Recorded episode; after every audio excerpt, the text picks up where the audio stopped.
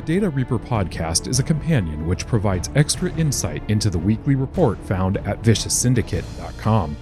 Join us for a deeper dive into the numbers to help you improve your Hearthstone game.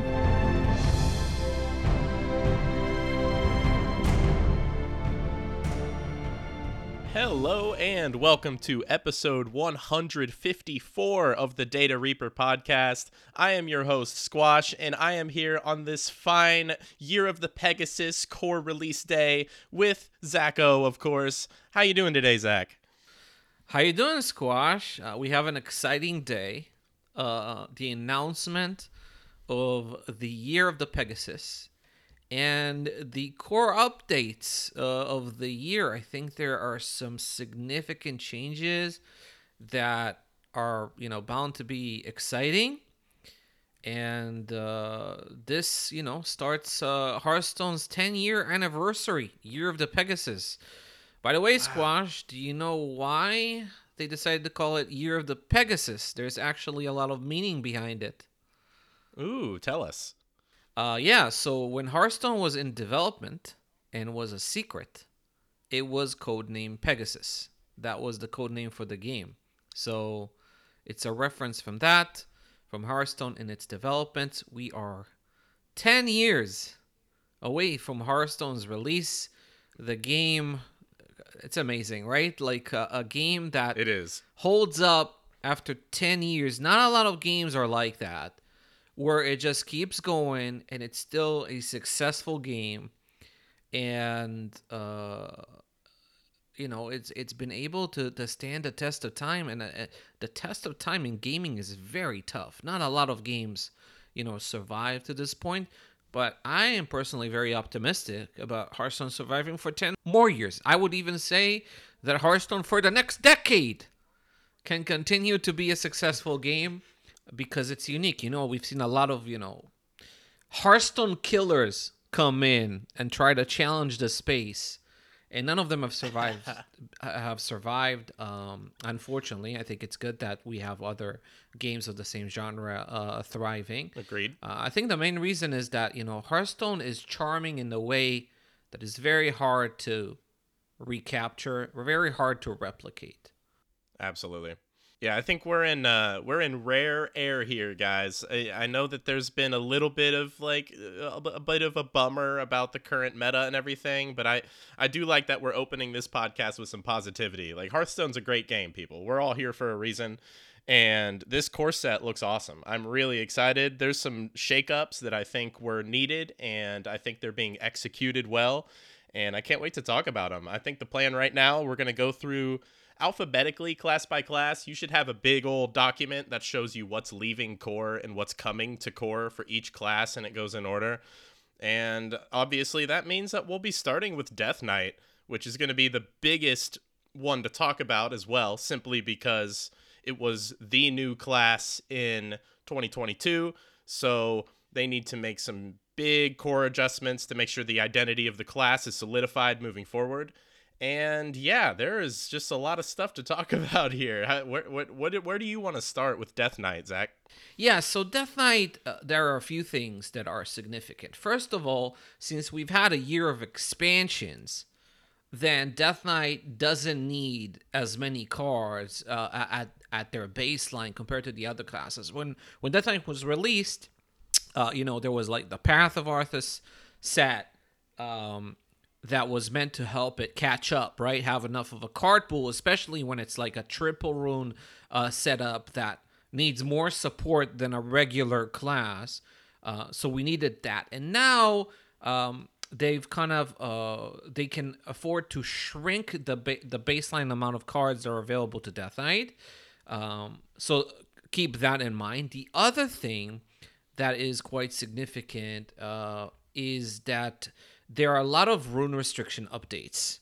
Uh, there are some cards have been buffed. Uh, for example, uh, Harbinger of Winter got buffed to a three-two in terms of stats.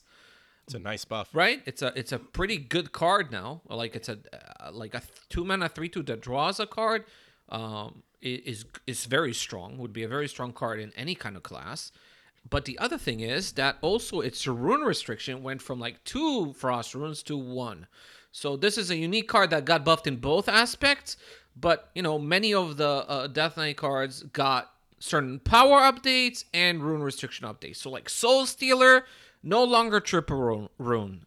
Uh, there's been an effort to reduce the number of triple rune cards, maybe uh, to encourage more flexibility uh, to the class.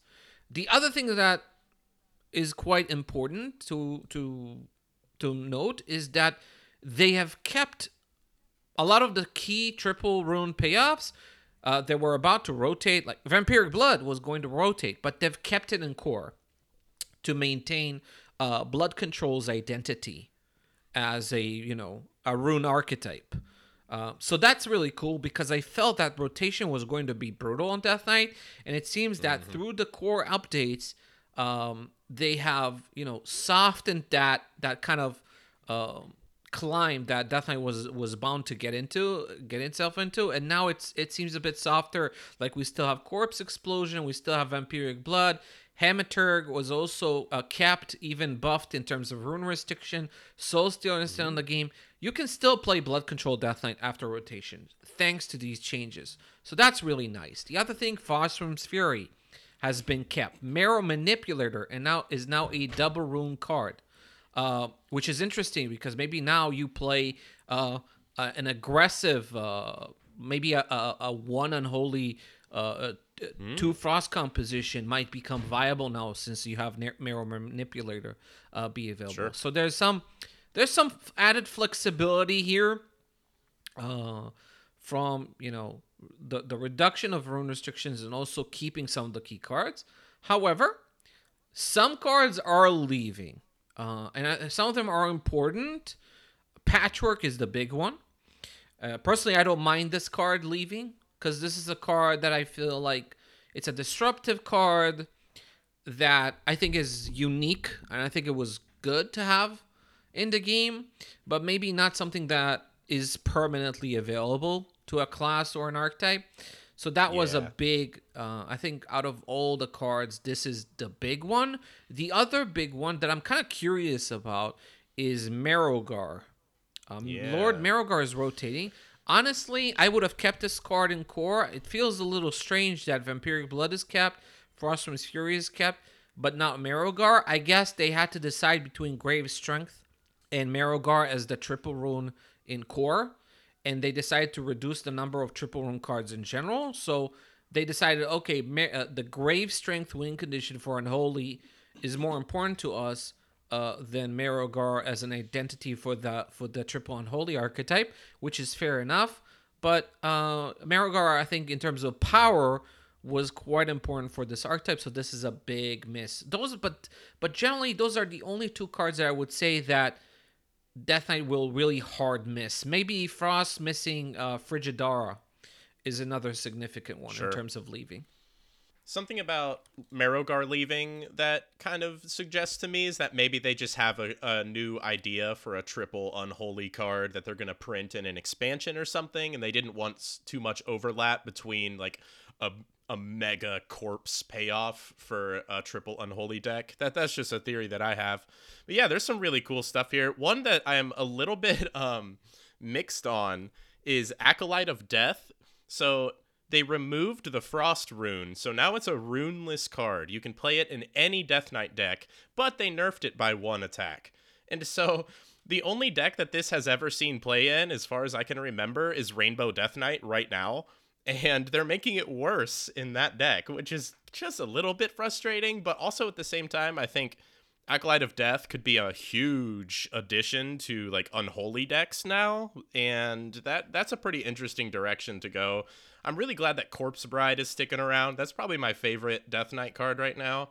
And I'm also I think Hematurge dropping to just one blood rune is pretty enormous for Rainbow Death Knight. I think that that card is like auto include in there. So I'm excited to to cook with some of these. These these are these are good changes and I definitely agree with you Patchwerk was a good one to take out. That's that's the kind of card you just leave around for a year and take it out, I think. But other than that, this all looks really nice to me.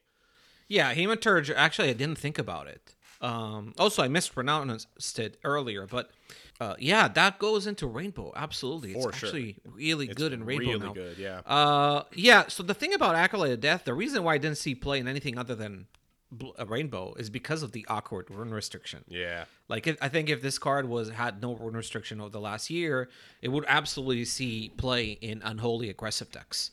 Like the card is is powerful in token decks, but had this weird frost rune requirement that didn't really fit its uh its flavor uh, that that much. So now I understand the nerf. I'm kind of I kind of could have like said eh, let's just keep it as a three four Yeah. um and, and just remove the rune requirement like would that have been a disaster i don't think so uh but maybe they they feared that it would be like a permanent inclusion like every almost every death knight deck because it's a really powerful source of card draw.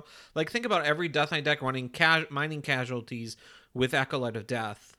Uh like even the uh, like a slower deck would run uh, acolyte of death maybe as a three mana. So maybe they want this card to be like still a decision in terms of deck building which is why they nerfed the attack. But i think that if you're playing any kind of aggressive deck or any board flooding deck even acolyte with its current stat uh, distribution is, is a strong consideration this card can easily draw two three cards especially with mine and casualty in the format the thing is mine and casualty is just so easy to draw with Acolyte of Death. You play it on two, and then you know you just run them in, and when the ghouls die, you just play Acolyte of Death on curve, and you draw two cards from it.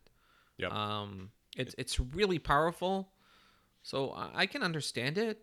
Uh, but again, I, I think, I think Team Five over the years have done a pretty consistent, good job of not taking away things that people enjoyed in core over the previous year. And it always feels like classes get stronger. Yeah. now it might be a psychological thing but it does feel like they have done a good job of making sure that people aren't sad about core rotation that there's always more something to be excited for rather than oh this card's leaving now i can't play with this card anymore. Like there are some impact uh like in the death Knight class there are like three cards i think are impact uh um removal uh like uh, from from from core. But on the other hand the thing that you gain the things that you gain are pretty significant. So i, I really enjoy that uh, uh, that approach of like we don't want to take things away from classes. There are some exceptions in this uh, particular rotation, but it's a it's a very small exception uh, compared to the rest. And I think they've done a good job with Death Knight. Uh, I think Marrow Manipulator should not be a triple rune card, and it was a right call to reduce it. Agreed. Uh, same for Soul Stealer. It's actually quite interesting. You can play a control blood deck without vampiric blood now, but still have access to Soul Stealer. I'm not sure that's good, right? But you still have Corpse Explosion and Soul Stealer, which you know are really important removal and asphyxiate. They they drop the the rune restriction completely. So every class every archetype can play asphyxiate now. Seem like they've softened the restrictions on removal to maybe have uh you know other maybe unholy can have I don't know a more defensive deck as a result of the softening of these restrictions. But Sure, you know, sure, it's yeah. a tall task, of course. This is exactly the kind of stuff I was hoping to see. Like they got a year of of data on Death Knight, and they got to see what kinds of decks were actually working out and not working out for the class, and they made adjustments accordingly. I'd, I've seen debates on the Discord and stuff that like the rune mechanic is just inherently broken, and there's no way that they can make it work. And I don't think that that's quite true. You just got to make adjustments, and we're seeing good ones here. And it's it'll be cool to see what happens. And yeah, to, just to your point, Absolutely. like, yeah, like, like it's like the rune the runes are never the problem the problem is w- always how do you use the runes how do you approach the runes um nothing is like fundamentally limiting you just need to choose what you do with them and i think they've they've chosen well they've said okay so it's obvious that we don't want to pigeonhole archetypes too much into triple runes. So we're softening that. We're like reducing the number of triple rune cards. So it doesn't feel like we have to always go triple runes. And on the other hand, we're making the class a bit more versatile. Yep. Right? So like, okay, now more more things have access to some removal. More more approaches have access to card draw now. There's more stuff to think about. So it, it increasing the options, but not making it uh, totally redundant, right? It's it's it just adds more flexibility, and I really like it. Um, I think they've done they've done a good job on Death Knight for sure. Yep, and it's going to be a recurring thing throughout this podcast where, in other than one main exception that I'm seeing while I scroll through these, I think every class gets new things to think about, and that that's all you can ask out of core. You, I don't want core to like create the new decks or anything. That's what expansions are for. I just want core to give me stuff where I'm flipping through the deck builder and I see this card and I'm like, "Huh, that that can go in a deck, right?"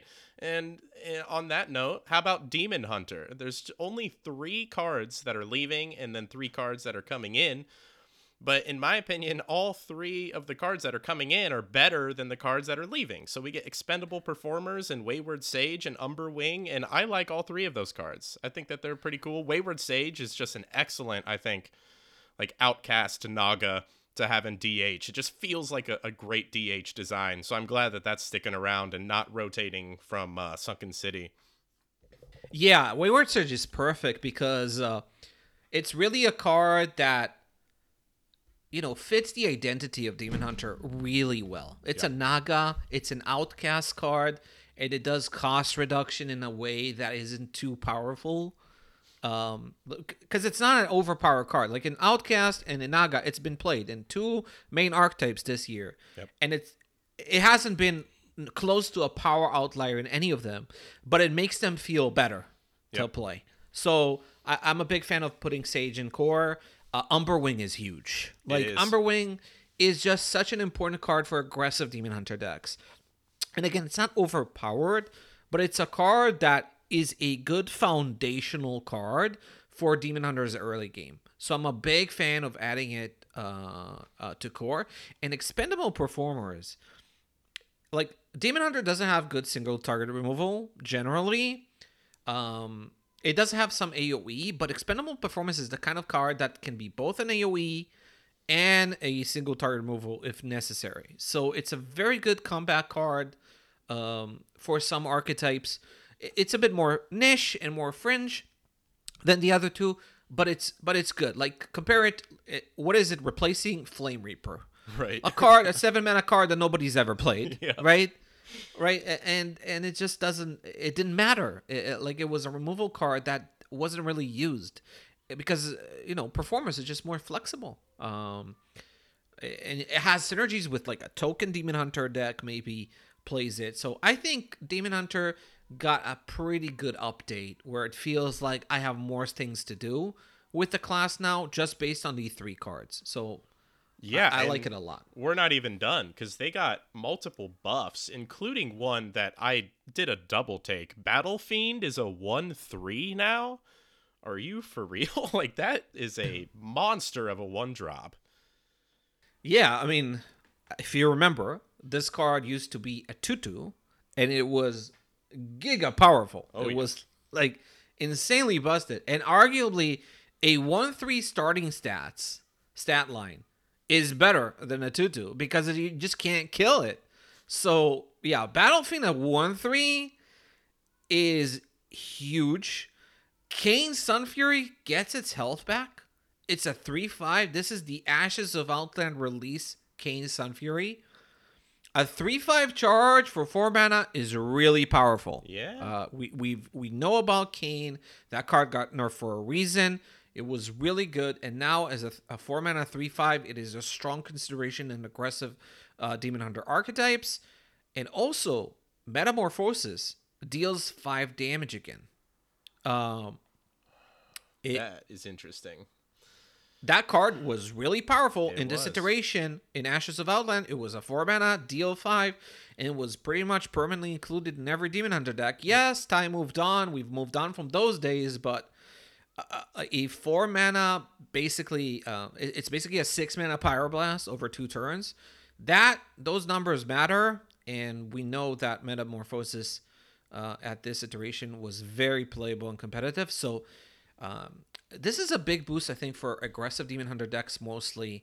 Uh, Naga DH actually has a chance to stay, stick around, especially when in the neutral set, a Vicious Slitherspear is also sticking. So they, it seems like Naga Synergy, they've tried to keep it for another year. Um, they've made a conscious effort to keep the Naga decks uh, potentially viable with some important cards, glue cards, uh, Stain.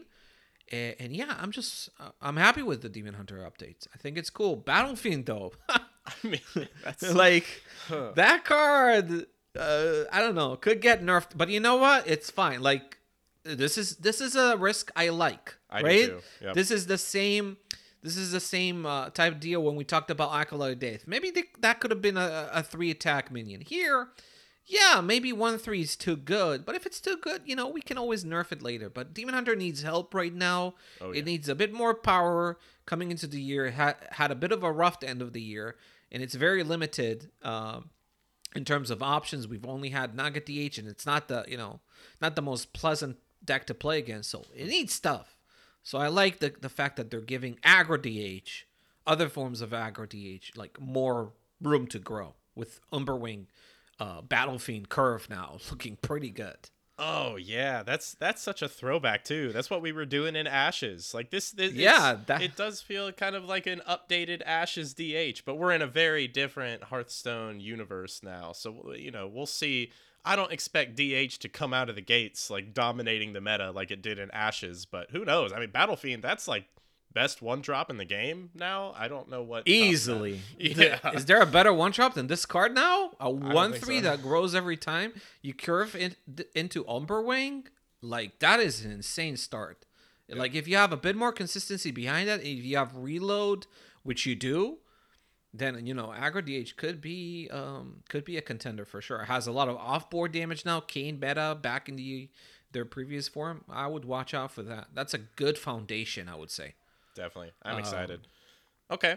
How about we uh, shift gears to a little bit less positive of a of a core change? Druid is losing wild growth and nourish. Incredible. What do you think about this?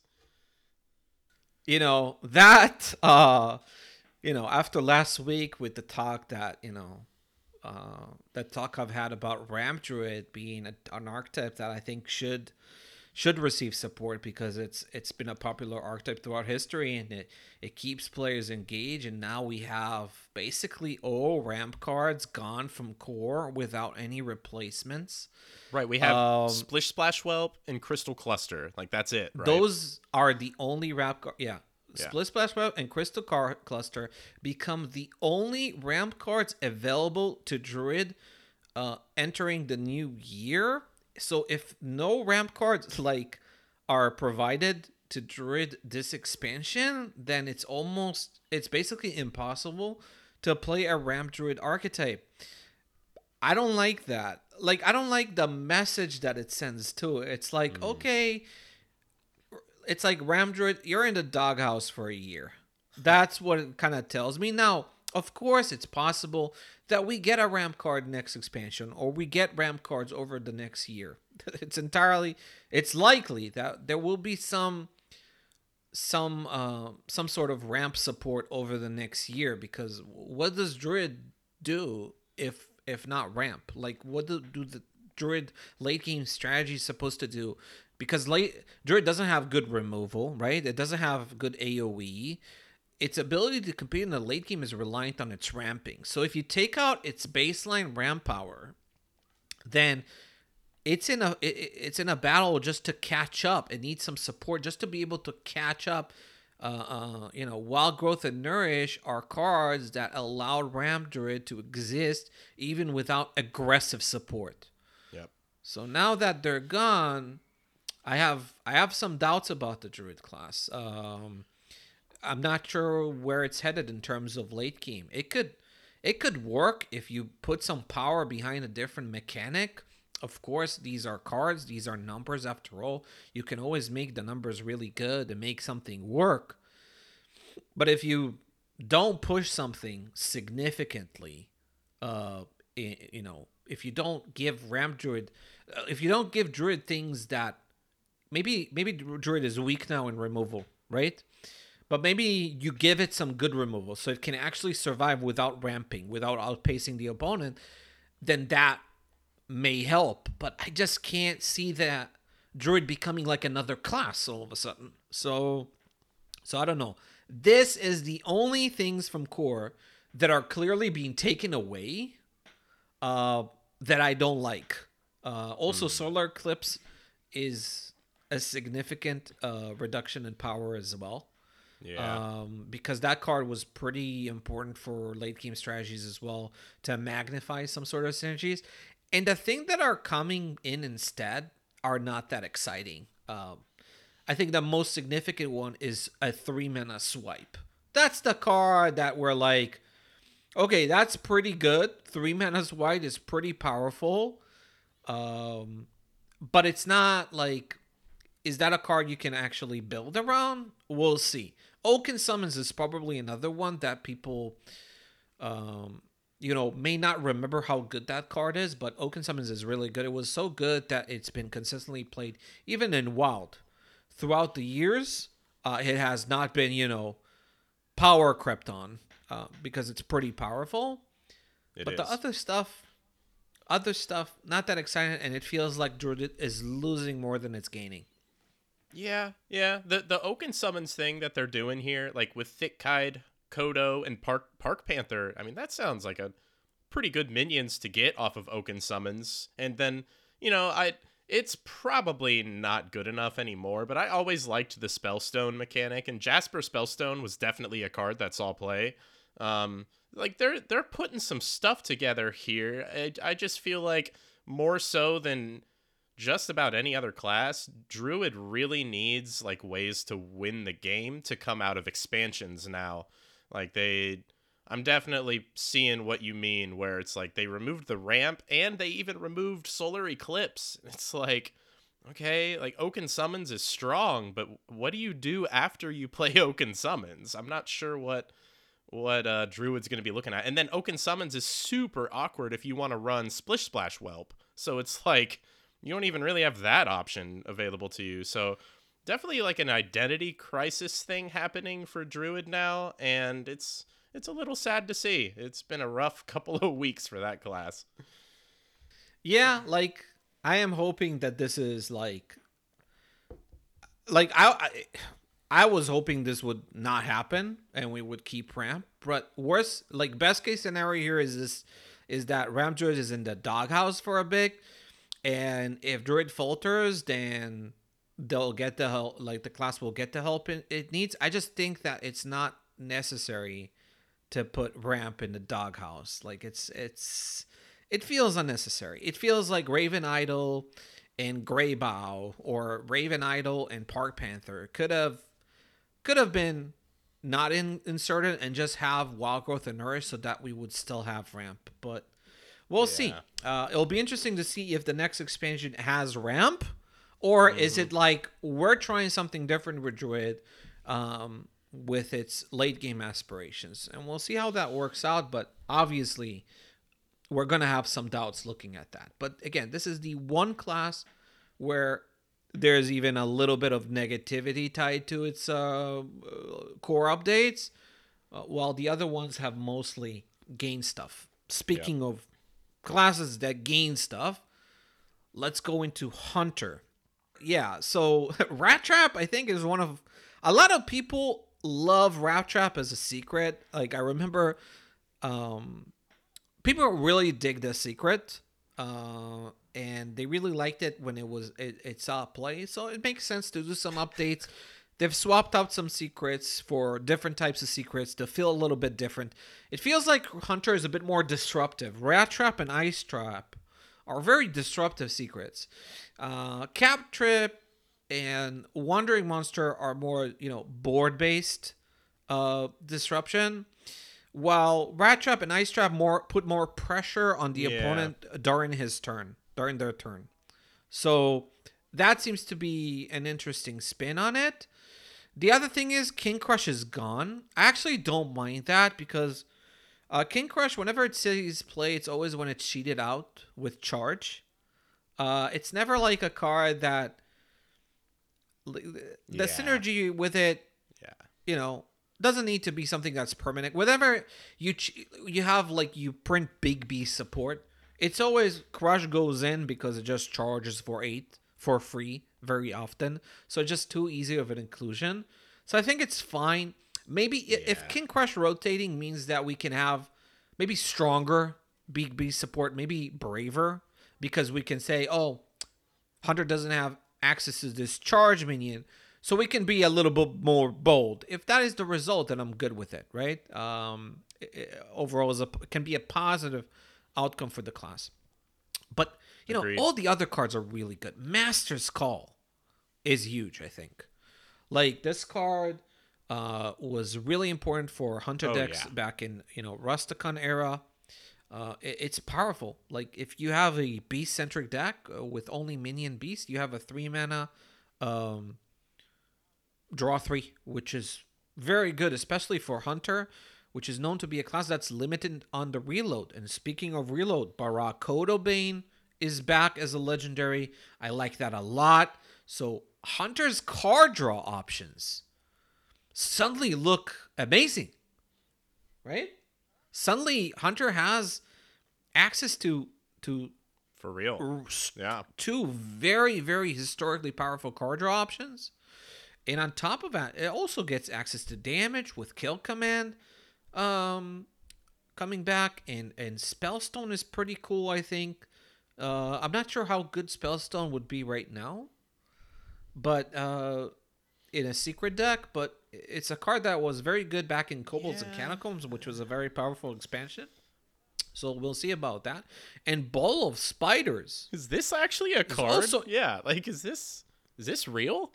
It kind of looks real. It's kind of it's kind of it's kind of not bad uh in in its current iteration And- right yeah. three mana for three web spinners the reload is kind of unreliable but it's kind of interesting. It gets you thinking a little It bit does. bowl spiders. Uh they they obviously buffed it uh in the twist update back.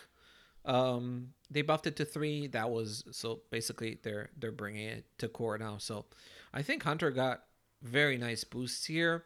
The things that I lost doggy biscuit is a card that even in faster hunter decks uh, they stop playing it right? So Selective Breeder Uh, I'm okay is, with- is the one that I'm a little sad to lose. I think Selective Breeder's a cool card, but yeah but the, on the other hand you know you get master's call so in terms of yeah. tutoring beast like if you're playing a beast deck and you need to choose between Master's Call and Selective Breeder the master Call is always better Yeah. right and you can't play both in the same Sure. deck anyway so the fact that the breeder is rotating I, I think the introduction of master's call to the core rotates out breeder whether it's gone Very or not point. Yeah. yeah. right so it's like it's it's you lose it but on the other hand you lose it anyway you're not going to pick it anyway because Master's Call is, is, is so much better so i'm fine with that uh rotating out and uh i think hunter got some really exciting stuff Yeah, here. and definitely with the master My Skull. favorite thing about Master's Call is that obviously any beast hunter deck is going to be slamming two copies of Messenger Buzzard in there,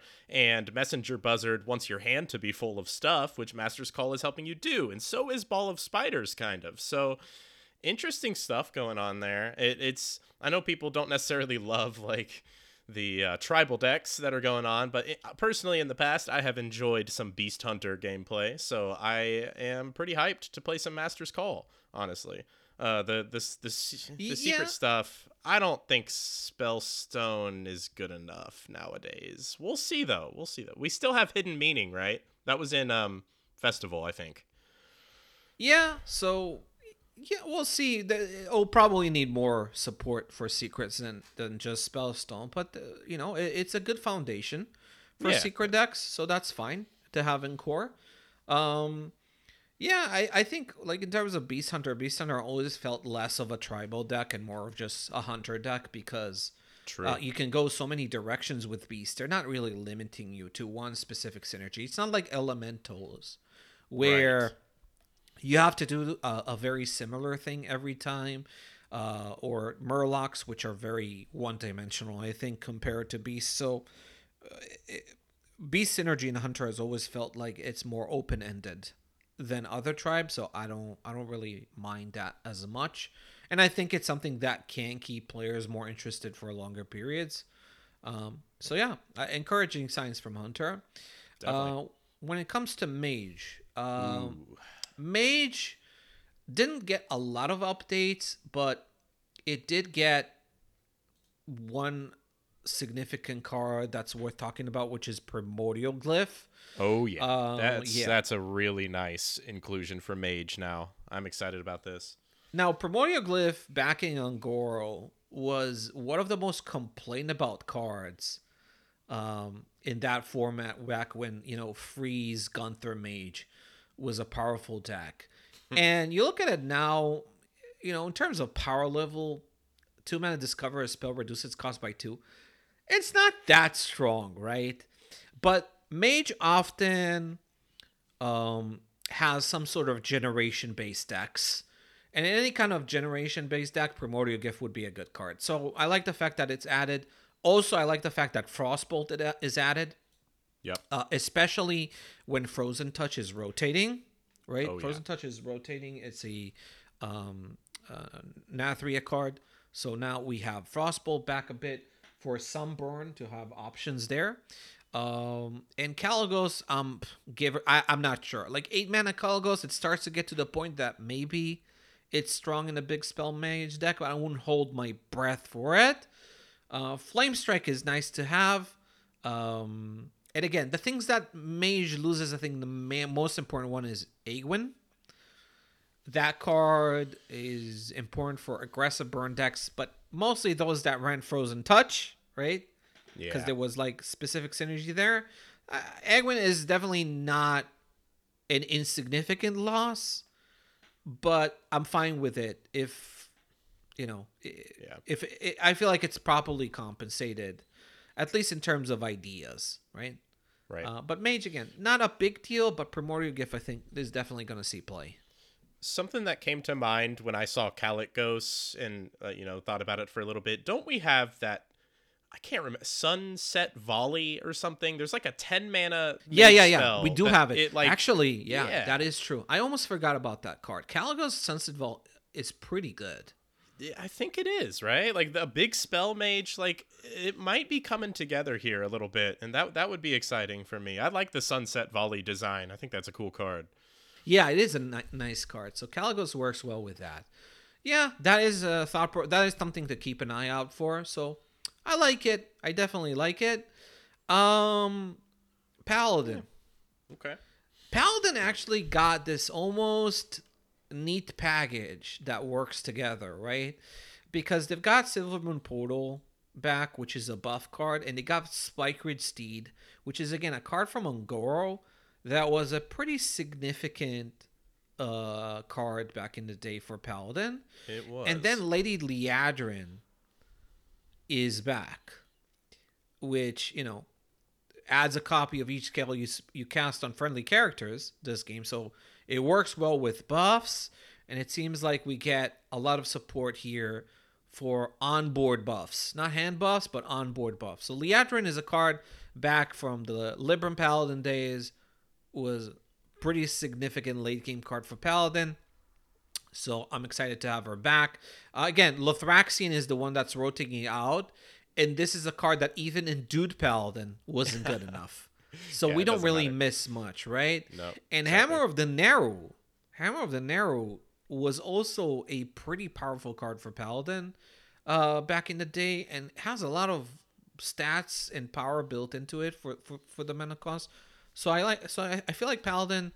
Again, they didn't add more to the aggressive side of Paladin necessarily, but they they added more mid game, late game power for Paladin, which I like because I prefer them right now at this stage to support slower Paladin decks. Uh, Yeah, this is yeah. what Core seems to do.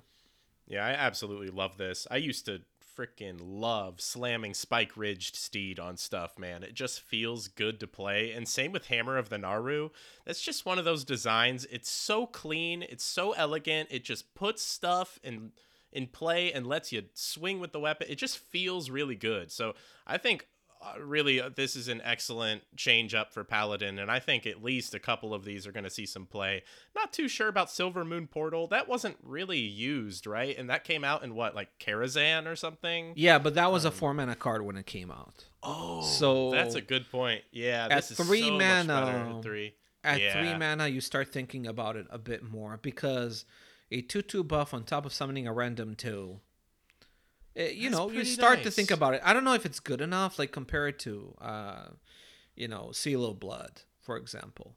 Uh, Sure. it's weaker than Seal of Blood, but it's an okay card. Uh, I'm more excited. I think Spikeridged Steed has a chance to still see play just because it's so much taunt. It's Yeah, like it's, it's- so much taunt.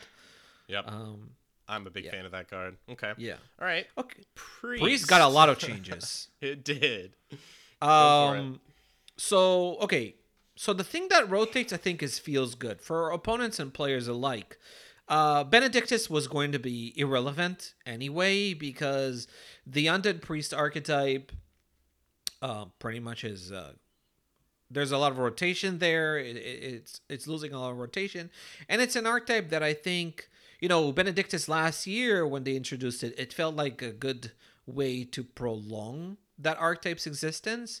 Yeah. But over the uh, second half of the uh, of last year, people just stopped caring. Right, The- Yep. this is an archetype that even when it was viable, people were just, oh, okay, I'm kind of bored of this. I'm not interested in, this anymore. So you know, they just stopped uh, playing it. So nobody really, not a lot of people care that Benny is now gone. The Right. other uh, big uh, you know shadowed spirit rotating out is the same deal. Like that archetype is gone the- the shadow undead archetype. Shard of the Naaru is rotating out. I really like that. I'm so happy. Yeah, I hate that card. like i think that such an effective silence effect mass silence effect being permanently available to core to one of the classes just felt like you couldn't play some strategies against priest just because of this card so like i'm good with priest having good removal and i think that's good that they have you know it's it's a removal class. It has sure. good ways to take th- things off the board but shard felt like it was like such an effective answer to a lot of the fun stuff that you wanted to build around um and it just felt bad to play against. And in, in a way that you know we don't need this forever in core. So i like that chart is rotating uh remember it was a card that was supposed to rotate last year and they kept it. Right. and and and now it's like finally gone. And you can actually like a sticky board might actually be effective against a priest right? Because the thing is you're playing against priest a control priest deck with a lot of removal. The way that you usually play around that is by making a really sticky board that it's hard to remove. And then they have Shard of the Naaru. so that was a bit too much sometimes and added to the frustration of playing against it. So i like that that thing is goes away. Um in terms of what priest is getting support from is mostly their two cards that are might be significant depending on what else is printed in expansions which is the lesser diamond spellstone and obsidian statue which are two Yeah. cards that are a big priest right? Remember these cards came out um back in uh, you know uh, kobolds uh I think Obsidian Statue was Saviors of Uldum, maybe? No, no. Obsidian statue was was it not uh Knights of the Frozen Throne? Hmm, maybe. He's got I'm- the I'm- like Egyptian imagery in the art, so that's where my mind I'm pretty went. sure it's Knights of the Frozen Throne, That makes sense. I think. Because Big Priest first came in at that time, and then Diamond Spellstone was printed in Kobolds Catacomb further support for Big Priest. That's what I remember. Let, let me see if I'm right. We can pause recording for a second. oh, sure. Obsidian statue. Knights of the Frozen Throne? Yeah, I nailed it. Yeah. Nice. Okay. So we can. Yeah. Okay. Yeah. I'll yeah. that. Uh, yeah. So those are again, but it depends on if Big Priest gets you know further support. We don't. We don't know if it does because it, will need more than that. But it's again, it's a good starting foundation. And then you have Madame Lazul, which is I think a neat priest card. Like yeah, Yeah, she's okay. She's flavorful. Control, control priest deck can play can play it very often. I remember when Madame Lazul was first printed. Um, I gave it in a review like four stars out of four, and the card didn't see play. And then at some point, uh, like I think eight months later, it started to see play and was like permanently included in every priest deck. I don't remember what caused it, whether it was support of certain archetypes, like there was a bit more thief synergy, but Lazul can be a powerful card in the right circumstances. So I like it. Yeah.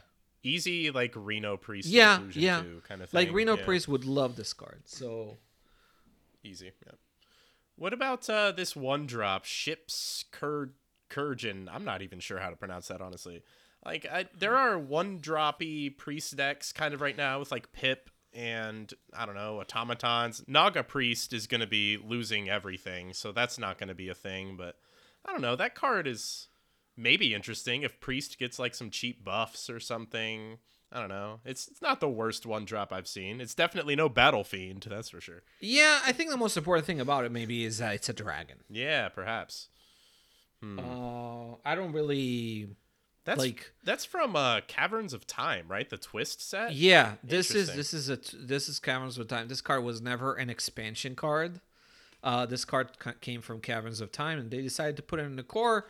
Um, it's more of an aggressive card, right? You need to flood the board, and Priest is kind of weird flooding the board. Like, have you like?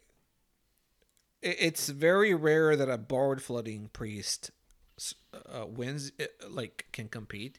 Yeah. Usually, it comes from things like Void Touch Attendant Right. that allows you to capitalize on the board flooding aspect. Um, if you don't do that, then you know it's mostly dragon. Yeah. the Fair enough. pirate is not important, I don't think, but Probably it's not. mostly uh, unless we had patches in core. But uh, actually, pretty nutty with patches, right? Because It you, would be. you pull it and Oh, you give it one true. health as well. yeah, it's after you Uh, summon. Interesting, huh? But yeah. It's actually good, really good with patches. But otherwise, it's mostly like an aggressive dragon. Uh, I think that's the most important thing about it. Uh, yeah, priest. I think relatively low impact um, changes in core.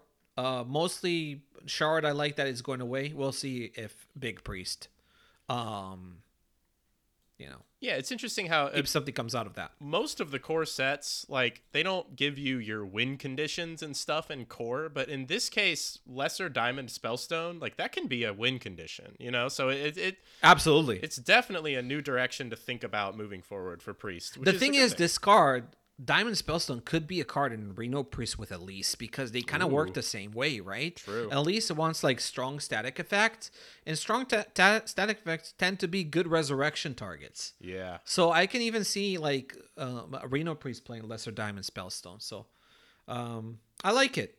cool Rogue. yeah Rogue. Uh, let me let me celebrate something, Squash. I am celebrating one thing, and that is secrets are gone. they're done for I am yep. I am so happy about this. Yep. Um, everyone who knows me knows I dislike two things: um, one-dimensional tribal decks and one-dimensional secret decks. So whenever a class loses a secret package, like whether it's mage, rogue, whatever, I'm just happy. Yeah this, Uh, this is a confirmation they're like we're not doing secrets in rogue this year at all like they're gone Yeah. so that's good yeah, Yep. yeah, I'm happy. I'm very, very happy about this. And with Rogue, I'm also ap- happy about some of the additions because some of the additions are really cool. they are Um, first of all, Fal'dorei Strider. One of my favorite cards of all time, I have to say. I just love this card. Yeah, this card um, just fits a drawing Rogue deck. You just you play it and you draw aggressively, and you can get strong um, board pressure through it. Triple Uh, sevens. that's- Yeah, yeah, it's really good with triple sevens. Though I think Trickster is rotating, so I don't know. I think yeah, Trickster is rotating, so I don't know about that. But like a lot, Rogue has drawn a lot of cards even without triple seven. It's done that before. It will do it again. Very so true. Strider Yep. again. I don't think it's a super powerful card, but it's a good you know, nostalgic card for the class. Raiding Party is big. Yep. It's big for it's big It is. for maybe aggressive pirate decks could could use it, but any kind of deck maybe has a pirate package. This is an amazing draw mechanic because it's a three mana draw three on a combo. Um, so you, like you can even play quick pick with it, right? You, you draw quick pick with a raiding party. That's that's already good enough. So, uh, and it's back in its you know remember this card was nerfed. It used to be, it, it was released at three and was nerfed to four at some point, and then it got reverted, Yeah. and now it's back in core and it's uh, uh, iteration. So we know that this card can be uh, powerful for the class, and I like the fact that it's uh, provides Rogue with some draw, reliant on some pirates, but again, it doesn't have to be a tribal deck. Like sometimes you have some pi- cards that are pirates and they have nothing to do with a pirate deck. So, uh, raiding party is significant. Spectral Cutlass for the thief archetype that can be something, but again, it needs a lot of support to be good, and uh, it- it's never been really prominent in standard. Um, but the biggest one, I think, the biggest addition is Flik. Sky Shiv, um, the six mana four four that destroys a minion, and all copies of it. This is a pseudo removal disruption card that was very impactful throughout its time in standard, and now it's back. It provides Rogue with single target removal, with some potential to you know disrupt some certain certain late game strats. I, I love Flik. Flik is is important. Sap coming back. I think some people will think that this is a big deal. I don't think it's that big of a deal that Sap is coming back. Sap is not that good of a card Yeah, nah. uh, usually. I'm really glad that they didn't do the thing that you see people ask for sometimes, which is to take Shadow Step out of core. I just don't think you want to do that. I really don't think that that would be a smart choice. So, That would be a disaster thing to do, especially now, Yep. because uh, what does Rogue have right now other than excavating? uh, if you can't, like, you lose uh, uh, illusionist, so you can't really abuse that with um, Jirelli. Right.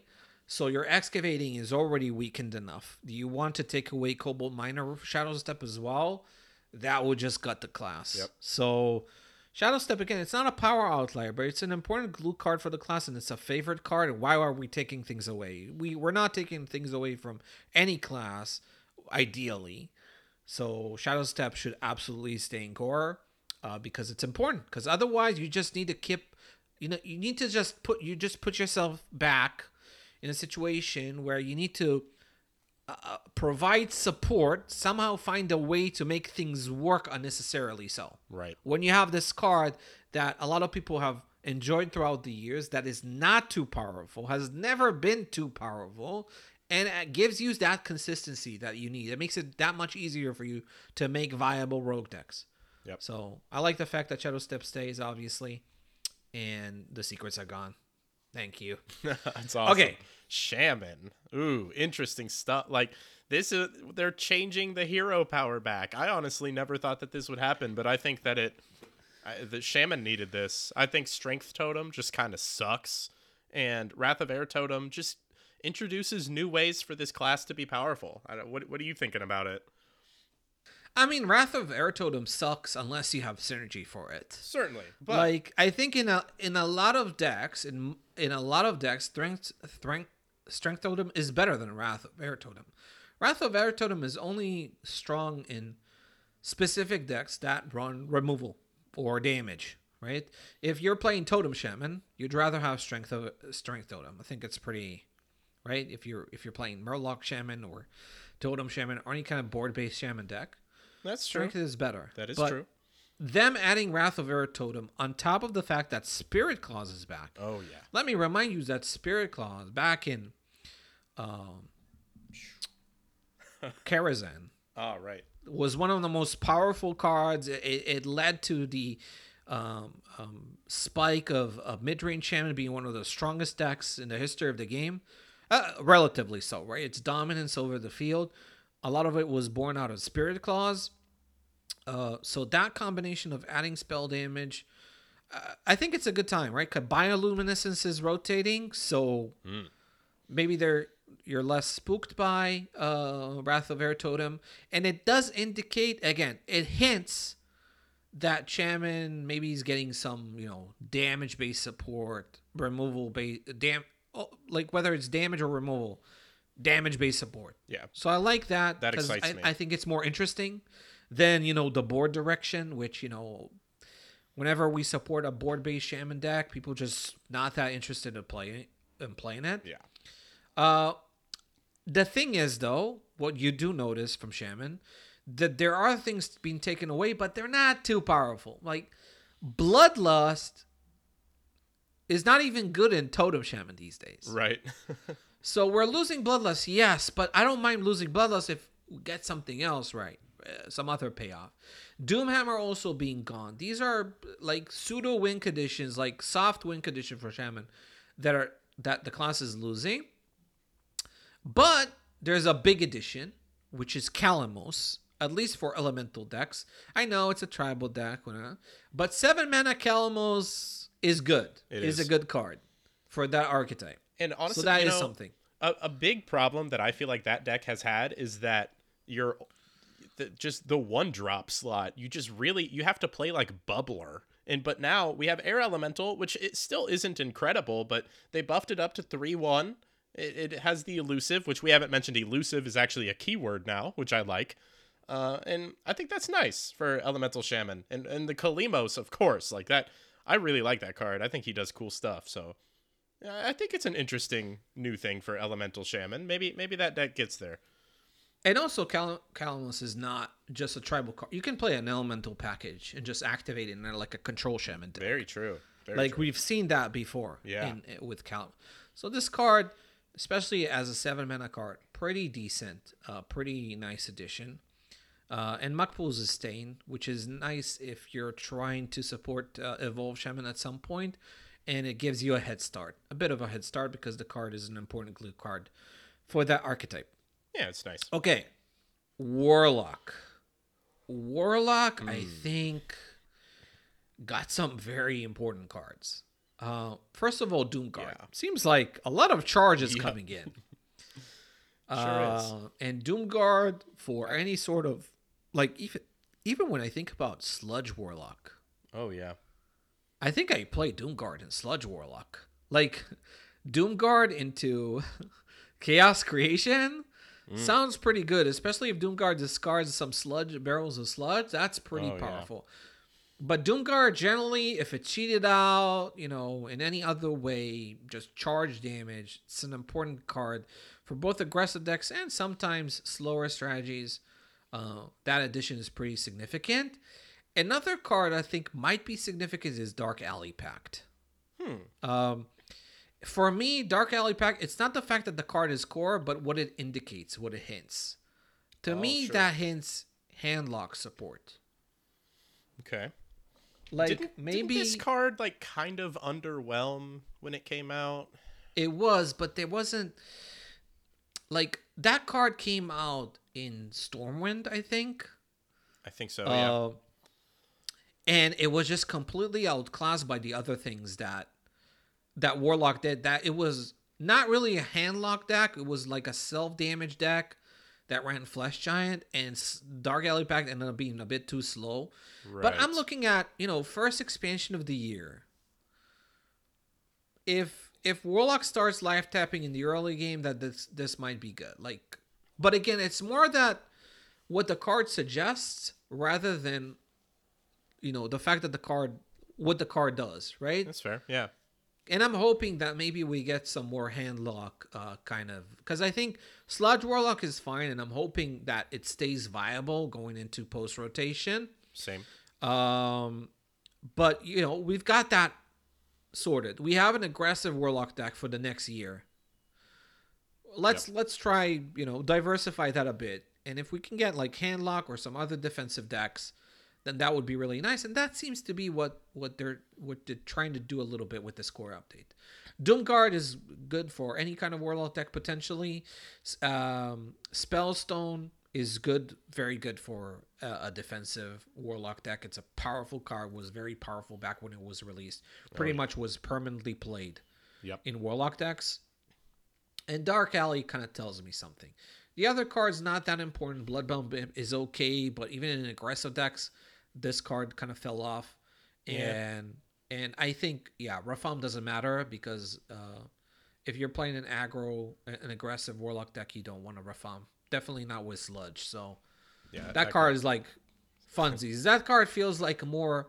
You know what? I think it's more about Mal'Ganis rotating and them just adding a different legendary than it is Sure. about adding Rafaam, right? Because Yeah. maybe they're. I'm I'm giving like maybe there's a way to cheat out Doomguard, but they don't want to cheat out Mal'Ganis, right? Sure. That Yep. that might be the thing that we're looking at here. Uh, they also removed Voidcaller, but again, these are cards that Warlock didn't even play, so we're not really losing them that much. Yeah, and and we're losing like Fiendish Circle, but we're also losing uh the library from Nathria. we're losing the so- entire in package. Exactly. Yeah. So doesn't Like really matter. ca- impending catastrophe is rotating, so you might as well rotate it uh, Fiendish Circle because it, Yeah. it was there and it did a good job at supporting that archetype. But now the archetype is gone. There's no point in having Fiendish Circle anymore. Yep. Okay. So All it's a good time for it to rotate. Okay. I'm Warrior. so I'm Wow. so excited about Warrior. Like first of all, I just have to I just have to get out of the way. Deathwing, Mad Aspect, one of the coolest legendaries ever. I'm so happy to see him back. The art, just the elegant text box, the stat line, like this card is just awesome. I'm so happy to play him again. Yeah, I have fond mem- memories of Deathwing from uh, Descent of Dragons, Oh yeah. uh, which for me was peak Hearthstone. Um, one of the peaks, at least. Uh, yeah, and I really like that you started with that because we can bridge from the fact that Deathwing is back and it's a fantastic card. I think it will see play oh yeah. to the fact that Warrior gets in its core set two of the greatest Warrior cards of all time. Ever. One is two mana Fiery War Axe, two mana Fiery War Axe, and the other is the legendary. It's not a legendary; it's an epic, but it's legendary nonetheless. Town Crier. Oh yeah. Um, these are two of the best warrior cards of all time. The fact that warrior, you know, is in a good position right now. It's pretty powerful right now, and it's getting these cards. Wow, like Fiery War Axe is good in every any kind of warrior deck. Whether oh, you're easily. aggressive or you're defensive, having a two mana Fiery War Axe is a huge, huge boost to your power in the early game. I can't like, and this this is one of these cards that I feel is not outdated. Like this Oh, card was no. powerful in 2014, and this card is going to be powerful in two, uh, 2024. I will be shocked. I will be shocked. It would be the most, the greatest shock to me if we end up ten like starting a new expansion and saying, "Oh, you know what? Fiery War Axe is not good enough in warrior decks." like maybe it's not in 100% of warrior decks, maybe, but this card is going to see play. And Town Crier is so good of a tutor. Like a one mana one two that just draws you a defensive, like a reactive tutor, right? Because you draw a rush minion, so it really helped back in the day. Helped warrior, um, you know, fend off early aggression. Was very effective at doing that, very consistently. Those are major additions. Sanguine being uh, is it Mage Warrior not rotating anyway? I'm not sure. Um, okay, It's- cool. Yeah, it loses like anima extractor, right? So isn't that like one of the main payoff? So I don't know. Yeah, I'm not We'll sure see. what Sanguine Depths is still going to do next year, but I care less about that. Cargo Guard also not not too too big Yeah, of a deal. Yeah. It's like yeah. Um, but those three cards, Deathwing, Town Crier, and Fiery War Axe, very very exciting. Huge. Uh, huge deal for Warrior. I think Warrior is going to eat good. Uh, in April, uh, in terms of rotation, again, you know, Sword Eater. I don't care that's rotating. We're getting Fiery War Axe back, so like, exactly. Yep. yeah, like sure, sure, rotating out Sword Eater, and the other cards again, not cards that were played or nobody really uh, cared It's- that much about. Them. It's like a little bit weird that I in this most recent set they printed like a bunch of taunt warrior support and now they're rotating out Armagadillo, but that deck isn't even being played, so I don't know if it matters that much. I mean, Armagadillo is not even good in the taunt deck because you have Detonation Juggernaut, which is a better card and Much a better. faster card now. So Armagadillo was like barely good. Like I like there's a BlackRock warrior running around at a very low play rate right now. It's not good enough, and I could tell that Armageddon was one of its worst cards. So that tells you that the card is not good, and it's not gonna Okay. Like it's not gonna matter that much. Okay, Fair enough. Oh, neutrals. We go to neutrals, and neutrals is actually huge. There's so much to talk about neutrals. It's Like crazy. they, I think they've done an amazing job oh yeah. of like hitting the nostalgia feels here, but It's- also very impactful uh, uh, additions to core through the neutral set. So first of all, here's the thing: Team Five are saying this year we're gonna have damage, like charge. Doomguard is back. Leroy Jenkins is back. Leroy Jenkins in core. This It's is amazing. massive. It is. It's so hyped. massive. It's massive for every aggressive deck that wants to like go hard face. Yep. It's good for any co- sort of like combos, like maybe charge combos, become win conditions for late game strategy through Leroy. It's also huge for hand buff decks. Like if you're playing like any kind of hand buff support, the fact that you have a, avail- uh, charge availability Yep. makes the deck less one dimensional. Uh, so Leroy is just a huge, huge card. Uh, this is one of the most impactful additions this year, uh, and you're gonna see this card. I'm Oh, yeah. pretty confident that this card is gonna see constructed play in multiple decks. Yep. Massive. Another very, very important addition is Alexstrasza. We're rotating out Alexstrasza Lifebinder, and we're bringing back the original Alexstrasza that sets the hero's remaining health to 15. This card was rotated for a reason. It was pretty significant. Uh, this card allows you to do a lot of stuff, but mostly it was about setting up combos. One thing, the other thing, uh, some de- like handlock. What they would do, they would develop big board, and if you couldn't deal with that, you would just Alex the opponent in the face and kill them for lethal, right? Yep.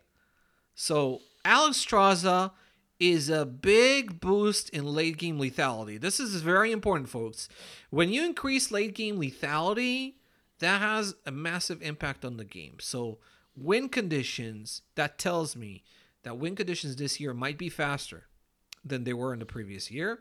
For someone like me, I kind of like it. Um, for other people, maybe not. But if you don't like that, the uh, the addition of Alexstrasza, you're probably gonna like the addition of Justicar, Trueheart to core. Five, five mana, mana. six four now. Yeah, not bad. I think this will Not see some even- play. Not you're not even losing that much of a. And this is this is major addition for Warrior. Yeah. which very much cares about armor these days. So having tank up available for turn five, Warrior is eating good. Oh man. Um, but Justicar is also pretty good in Priest. It's uh, I don't think this is good enough for Paladin these days, but it's something. But mostly Warrior and Priest. Uh, this is a big card for them. Yep. Uh, oh man. I, we could just get so both giants, Mountain and Molten. That's just so fun. And Handlock. Warlock, Look, like- exactly. yep. like you cite you, Dark Alley Pact, and they're bringing back Mountain Giant and Molten Giant. I am getting huge, huge handlock vibes on top of Sylvanas being added to core, which is really good. Again, Sylvanas by herself is not too good, but she's a very good glue card whenever Deathrattle synergies are, you know, printed sure. are supported. You've got Sylvanas. This is a big swing card. And I love the fact that Sylvanas, the original Sylvanas, comes back just when Nathria Sylvanas is rotating. Yep. That's perfect. Right? It's cool. It's perfect timing. We're bringing back the character. Sylvanas, personally, one of my favorite cards of all time. I have loved this card since 2014. I have played her in deck I shouldn't have when I was a noob. I loved Sylvanas. I played her in everything in Druid and like in Force of Nature Druid. I had Sylvanas just because I loved that card and the character, and uh, I love the fact that she's back. And again, major handlock vibes. Watch out for this one. I don't know. like it- it's too much of a coincidence. Leroy's back, Molten, Mountain back, Alexstrasza, all these cards handlock cards. Oh, so it's, it's great. What about Uh, this this brand new legendary Gnomelia, the safe pilot? Which, by the way, there's a cool little sub theme in here. Um, I played the new War- Blizzard game Warcraft Rumble a little bit, and uh, safe pilot, footman, night elf huntress, and warsong grunt are all very clearly references to that game, which I think is pretty cool. But uh, the safe pilot isn't that just like a heck of a board clear? Like she and she goes face with the deathrattle. Like that's a pretty cool card. Yeah, she's kind of good. She you can think of her as like six six mana for uh six damage uh, asymmetrical AOE. Yeah. She kind of like hits three minions for four, right? Yep. And then she dies and deals two damage to all enemies. She goes face, which goes face too. It's all enemies. I think she's a pretty good board clear. Um, so like if you're looking for board clear, uh, maybe even like hand buff decks. Mm, She's kind of Samuro, kind of. yeah. She's That's like a, she's like a basic Samuro. I don't know. She's interesting. I think she's she might be a decent addition. How about mind control tech? So initially, you look at mind control. Oh, they made it four five mana. They nerfed it, but you choose what to take now. Wow. I'm Right? scared of this a little bit. Is this not a little bit scary? It you is. choose what to take. Um, personally, I love the fact that they changed the card to the way it is right now. It's less Agreed. frustrating, right? The Yeah. RNG swing of mind control deck, like you have a one giant and like three minions, and the mind control deck randomly takes your giant. That feels bad. I, I didn't like that. Now, though, it's it's slower, but it always takes whatever it wants, right? This is pretty significant. I think this card has some some potential playability. But again, I really like the fact that they took out the RNG from it. Agreed. Uh, but it, it- it's a significant addition to core. Uh, again, the other core, uh, Southsea Deckhand. Watch out for this. This is another charge minion. Look how much charge is added to the game. oh yeah. They rotated King Krush, King Krush, but Doomguard is in, Leroy is in, Deckhand is in. That's a lot of charge that's being added back. I like it. I, I Yep. We we're the type of players who like it, squash for sure.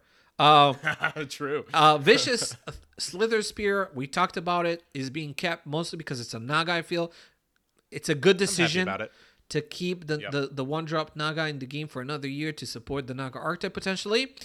Boulderfist Ogre is back, and let me remind you, squash. This card gets resurrected by uh By Kingpin Pud. yes. Oh, it gets resurrected That's by it which is really I don't think it's good. it's but that's, not that's good. Pretty funny. it's not good, but it's Boulderfist Ogre. You got to pay respects for that. Um, and Wandmaker being added. Oh yeah. Wandmaker dude. I great card. I also reminds card. me of really good times at Hearthstone. for real. This was a Skull Skull Man's card, right? Yeah. Yep. Oh, Loved Wandmaker. Wonderful It was a very popular card and was very good too. Yep. Uh, in some classes, though, you have a narrow pool of one mana spells. It was very effective. Definitely. Um, so yeah, they also there's some some uh they printed some new cards for core that I don't think are too impactful. Um, but they're interesting, like Warsong Grunt, which is a five mana three six rush. After this attacks a kid kills a minion, it may attack again. I'm just thinking hand buff decks. Yeah, right. Interesting. Yeah. This is just could be. card interesting card for hand buff decks. Firefly is in. Um That's pretty enormous for elemental decks. elemental decks huge Yeah. huge card for elemental decks uh it's this card is so important like so many elemental decks uh you, you look at shaman and mage if you didn't have a turn one play it was like okay you can't play the game right Yeah. there was it almost just nothing and adding firefly which is a two proc on elemental synergy is really big Yep. I think the the major loss from um when it comes to things that rotate, the only Tour card that really mattered was tour guide. Yeah. Yeah, that's where my mind went. Every single other card that got rotated out, like I don't care about, honestly. Like it didn't see play. Like nobody Right. played Zilliax, right. right? So it's just tour guide. But we got good one drops, you know, in return. Instead, And, you know, yeah, it's fine. Yeah, It's totally Firefly is good. Yeah, Firefly you could run it in Death Knight's uh, um tech. Oh, like, sure, yeah. in theory for corpses. Um, yeah, I like it. So so core, there's, I think the the underlying current here is damage. I feel Yeah. like there's more damage in the game. There's a bit more lethality in the game. Alexstrasza being added to core is a really brave decision. I did not expect them to do that. That to me is a bit of a shocker. I like the balancing out with Justicar uh, that you're giving different kind of players something to be excited about. Yeah, because usually the people excited by Alexstrasza and Leroy are the exact opposite people that are excited by Justicar Trueheart, right? Yeah, So there's yeah. something for everyone. Um, and yeah, handlock. Just give me handlock. I want the set, the next set to be about handlock. You've given me enough hints. Dark Alley Pact, Mountain Giant, Molten Giant, give it to me. This is what I'm most excited about here uh, when I think about core. But generally, they've done a good job every year of making you excited about core. Yep. I mean, this is this is one of my favorites yet. I mean, this is just fantastic. I felt like we could we just kept going on. Uh, There's more and more cool stuff. The more I look, I even think this night elf huntress deal three damage to three different enemies. You pick the targets. It's a five mana three three. I don't know, man. That seems like an interesting card. That's, Can go face. It goes face. I mean, It I goes face too. Yeah. I'm I'm just loving it. I don't want to get too ahead of myself, but this this is a great base to give us an awesome year of Hearthstone. It's a Can't wait to proper see. 10 year anniversary Core set, I would say. It is. Yep. It some, is, Some so- nostalgia, some new stuff, some directions that feel fresh.